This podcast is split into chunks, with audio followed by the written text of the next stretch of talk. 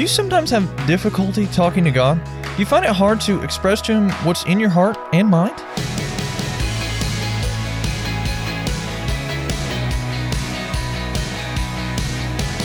Hey there, I'm Andrew Stevens, and you're listening to Unlocked, your daily key to unlocking God's Word in your life.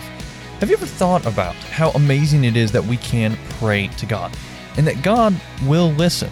We're going to look a little bit closer at that in our devotion today through the story of Elijah in what's titled God Will Listen, that was written by Golda Dilemma. There was a time where there was no rain in Israel for three years. God did this because King Ahab and Israel had acted wickedly. So God sent the prophet Elijah to say there would be no rain, or even dew, for a long time. Because of the drought, food was scarce. Life was hard. But God had a plan to heal the land, and he guided Elijah in what to do.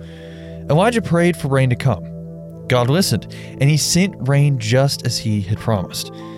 Like the Israelites, we may encounter difficulties because of our sin or simply because we live in a fallen world. Yet the same God Elijah prayed to is the same God we can pray to today.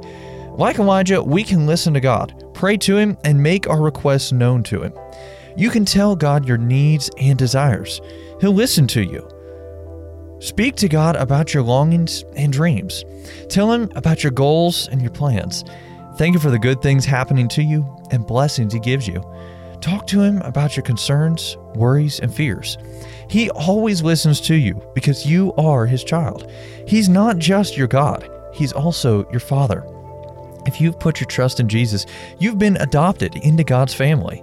Because Jesus' death and resurrection made it possible for us to be in relationship with God, we can come to Him confidently and receive what we need. When you can't find the right words to say, don't shy away from talking to God, because He listens to what your heart is saying as well. Each day, all day long, He is always eager to listen to you. Be assured He will respond according to His love for you and in His perfect timing. So let's talk about this. What are some questions going through your mind right now? Do you sometimes have difficulty talking to God? Do you find it hard to express to Him what's in your heart and mind? How might the passages in Romans 8 26 and 27 give you comfort? If it's true that God is always eager for us to talk to Him, how could this affect the way that we pray? As you and I can read in 1 John 5 14 and 15, this is the confidence we have in approaching God that if we ask anything according to His will, He hears us. And if we know that He hears us, whatever we ask, we know that we have what we asked of Him. Now, I'd encourage you to read in your Bible the story of Elijah and his prayer in 1 Kings chapter 16, verse 29 through 17, chapter 1, as well as 1 Kings 18, 1 through 46. Plus, also James chapter 5, verses 13 through 18 to help keep God's Word alive in your life. Unlocked is a service of Keys for Kids Ministries. Do you have younger siblings that might enjoy something like Unlocked but geared just for them? If so, check out our Keys for Kids devotionals at keysforkids.org. Also, be sure to check back tomorrow because Emily is going to take a look at what it means to remain.